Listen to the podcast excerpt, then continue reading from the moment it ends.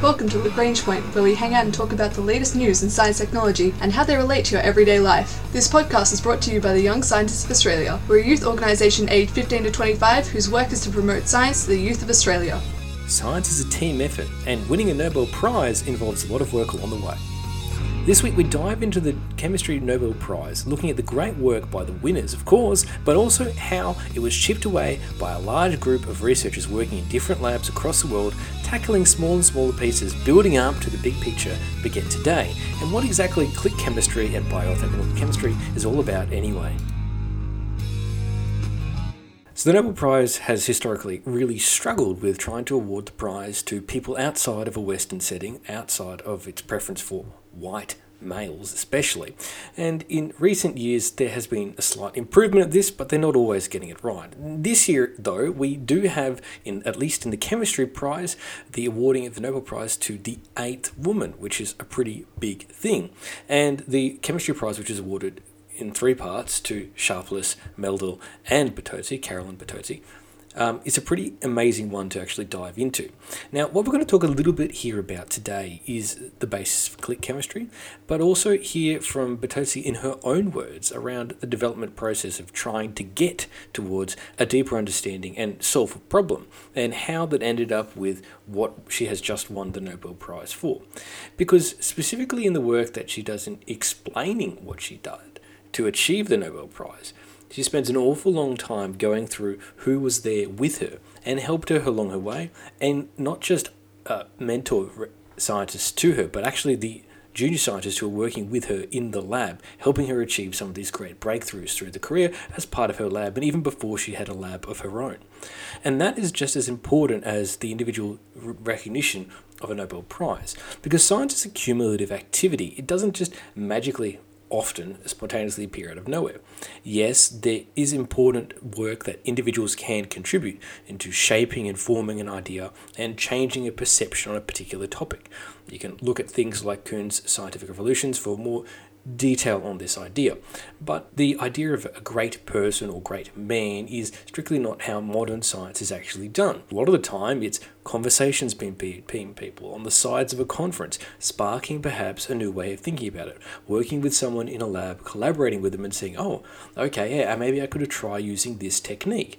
And this kind of collaboration and adaptation and slow and inexorable progress and trying something that you're not sure will do anything at all, only to discover 50 years later that someone used that piece of research to actually discover something pretty amazing. That's kind of the way the science often pans out, and we lose sight of this when we talk about big prizes. So, whilst we will talk a little bit today about the prize in chemistry and how click chemistry actually works, and also orthogonal chemistry, we're also going to focus a little bit on the journey to actually get to these discoveries and the path and people who contributed along the way, because that is also important to understand and recognize. And one of the great things that Carolyn Bertozzi went out of her way to point out, aside from the fact she also pointed out, or others did at least, that she played in a band with Rage Against the Machine guitarist Tom Morello back in college, which is also just an amazing piece of trivia for those of you who weren't aware.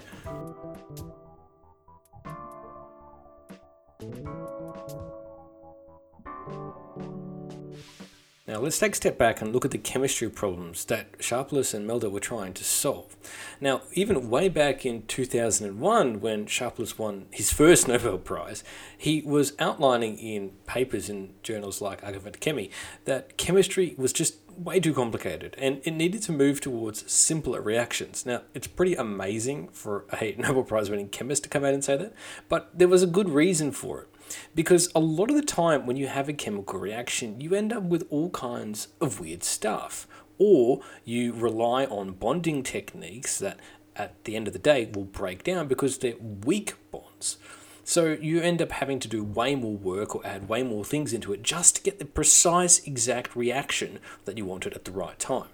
This leads to all kinds of weird things happening in chemistry, or a lot of stuff needing to be added in, or unwanted byproducts or side effects. And in particular, for the chemical industry, this can mean in when you're, say, producing a plastic, a lot of waste or leftover material, or wasted energy and material itself. In biological settings, unwanted reactions can lead to significant unwanted health effects for people, or in the best case, I guess, decreased effectiveness of whatever drug you are developing.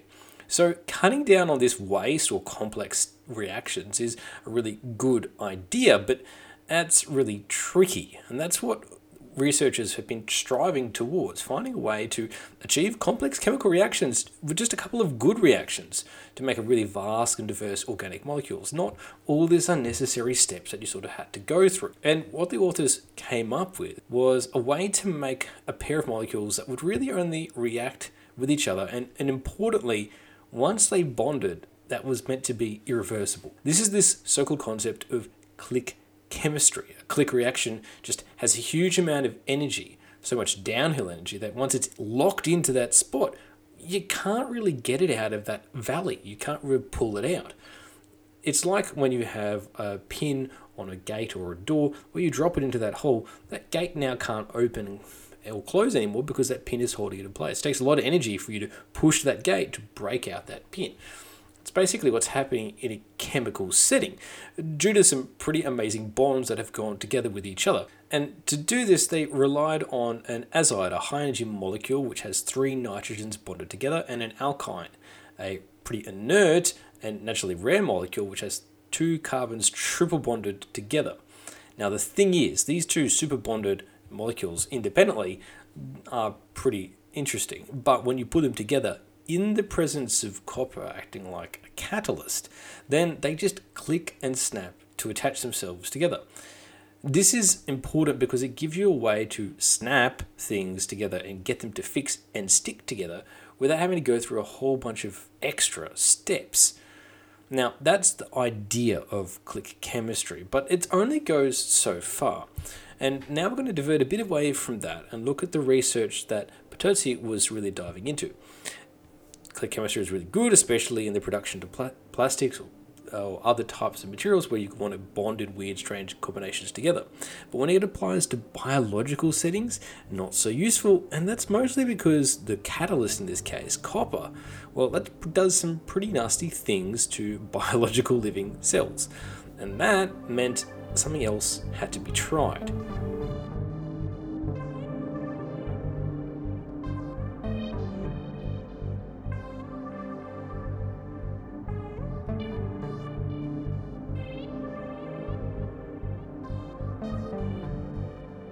Now, a big problem in a lot of science is actually seeing what you're working on. This is true for astrophysicists as it is true for chemists or biologists.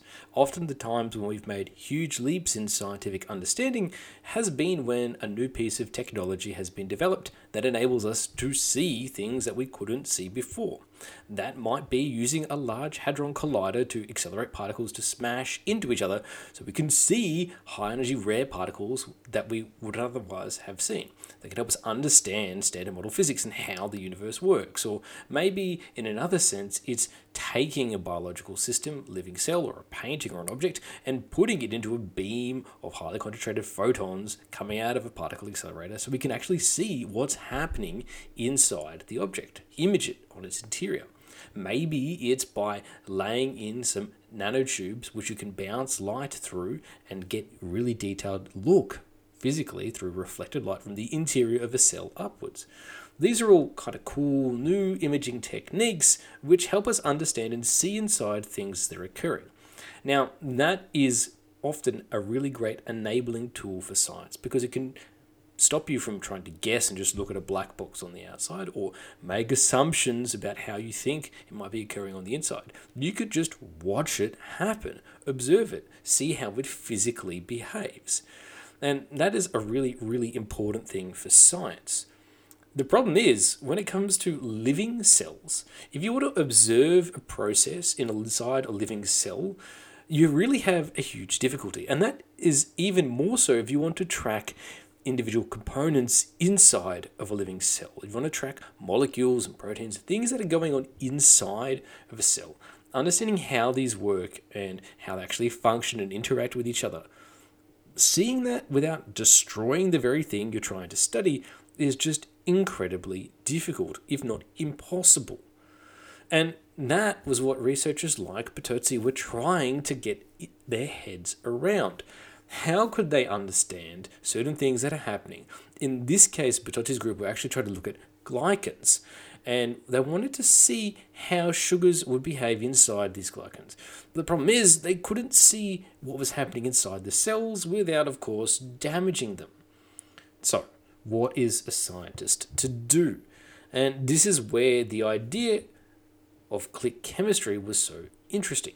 Because if you could use click chemistry to basically attach to existing molecule that you're studying some kind of tracker or marker, which actually in this case would be some kind of bioluminescent marker, you'd be able to follow along the journey of that individual molecule throughout a cell.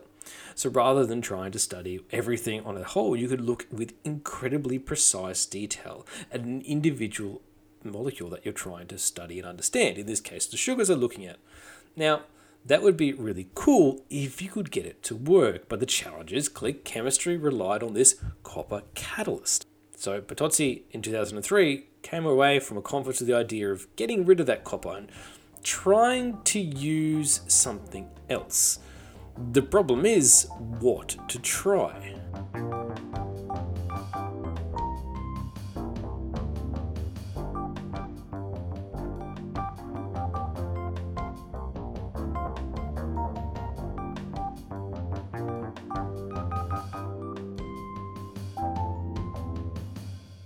One of the things that Bertozzi had the idea for was trying to use alkynes that had been constrained into a certain shape, a ring. Now, this strain that was imparting into it, well, if you place the alkyne under strain not in its normal linear form, could you then release that energy somehow in a way that could be made to work for you? Now, this was the start of a long investigation which involved a lot of researchers like Nicholas Agard, Laura Mahal, Kevin Yarema. And the first major real paper that they published of trying to piece together this was finding something that was mild, selective, water compatible, useful for putting into living systems, and basically could be something they could place into cells. So they figured out a way of they could get this ketone basically onto a cell surface. They might be able to attach handles to it. They hadn't really got the concept working fully yet, but it was the tipping point, the first big paper from that lab to come out under the leadership of Carolyn Bertozzi. But the problem wasn't yet solved because the base they were using for it, ketone hydrazone, it was fine in cultured cells, but you couldn't really use it in vivio, in real live living cells, because, you know, the metabolites would interfere with what you're trying to image, and pH was too acidic, and this was never really going to work for real real cells rather than just lab cultured ones. So eventually they started to piece on more and more different processes in a way to make it a bit more stable in a way that would work inside living cells, with something that is now used and called the Bertozzi-Staudinger ligation. Now, the main proof of concept paper for that, Bertozzi points out, that came out of her lab was actually done by a grad student, Eliana Saxon. And it was such a quick result that Saxon was able to pull off with this that she, even before she'd really started the meat of her graduate year, had actually already got some decent results in the lab. And then, of course, you had to prove that you could do this kind of bioorthogonal chemistry, not just with this nice, smooth process in cells, but you had to prove you could do it in real live animals. And then that meant researchers was like papers published by Danielle Dube and Jen Prescher also went to outline how you could do this. Now this has gone from 2001 to 2004. We have actually seen the development of this whole new way of thinking in chemistry.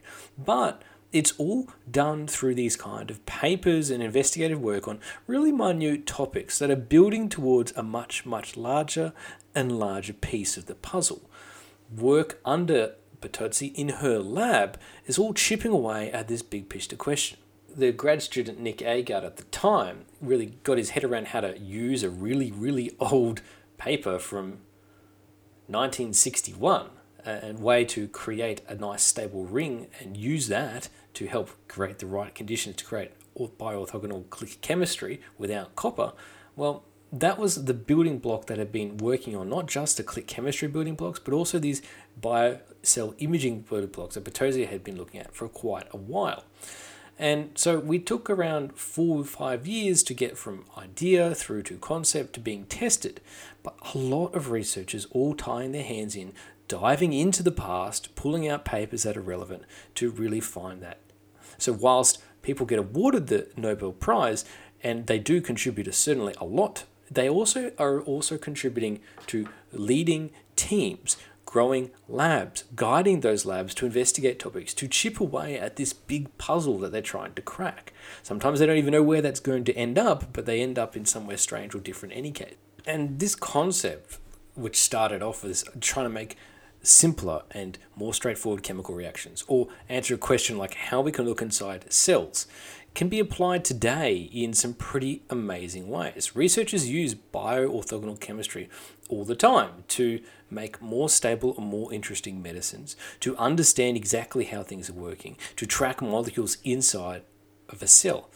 Now, research example cases, you can use it, say, to add a probe to a receptor to understand how that receptor functions as part of a larger cellular process. You can also maybe try and improve the capture time of these bioorthogonal processes so you can see and use the smallest amount of trace chemical that you could possibly use to really see just how much is going on inside the cell. So you can not only take photos, but take photos really quickly without a lot of light you know how useful it is to have a low light mode on your camera, or maybe to have slow motion view. That enables you to get a much deeper view of something that's happened. By speeding up bioorthogonal reactions and lowering the concentrations, you can actually find ways to see more and get a clearer picture inside a cell's behavior. These are all like the extra next steps that can be improved on. You can also change the way that these things work as well. Now, for example, researchers have trying techniques where you can add molecules to the surface of a live cell really quickly, in as little almost as 15 seconds. That's absurdly short periods of time. And then you can observe how that cell functions just in its natural environment when you expose it to all kinds of things.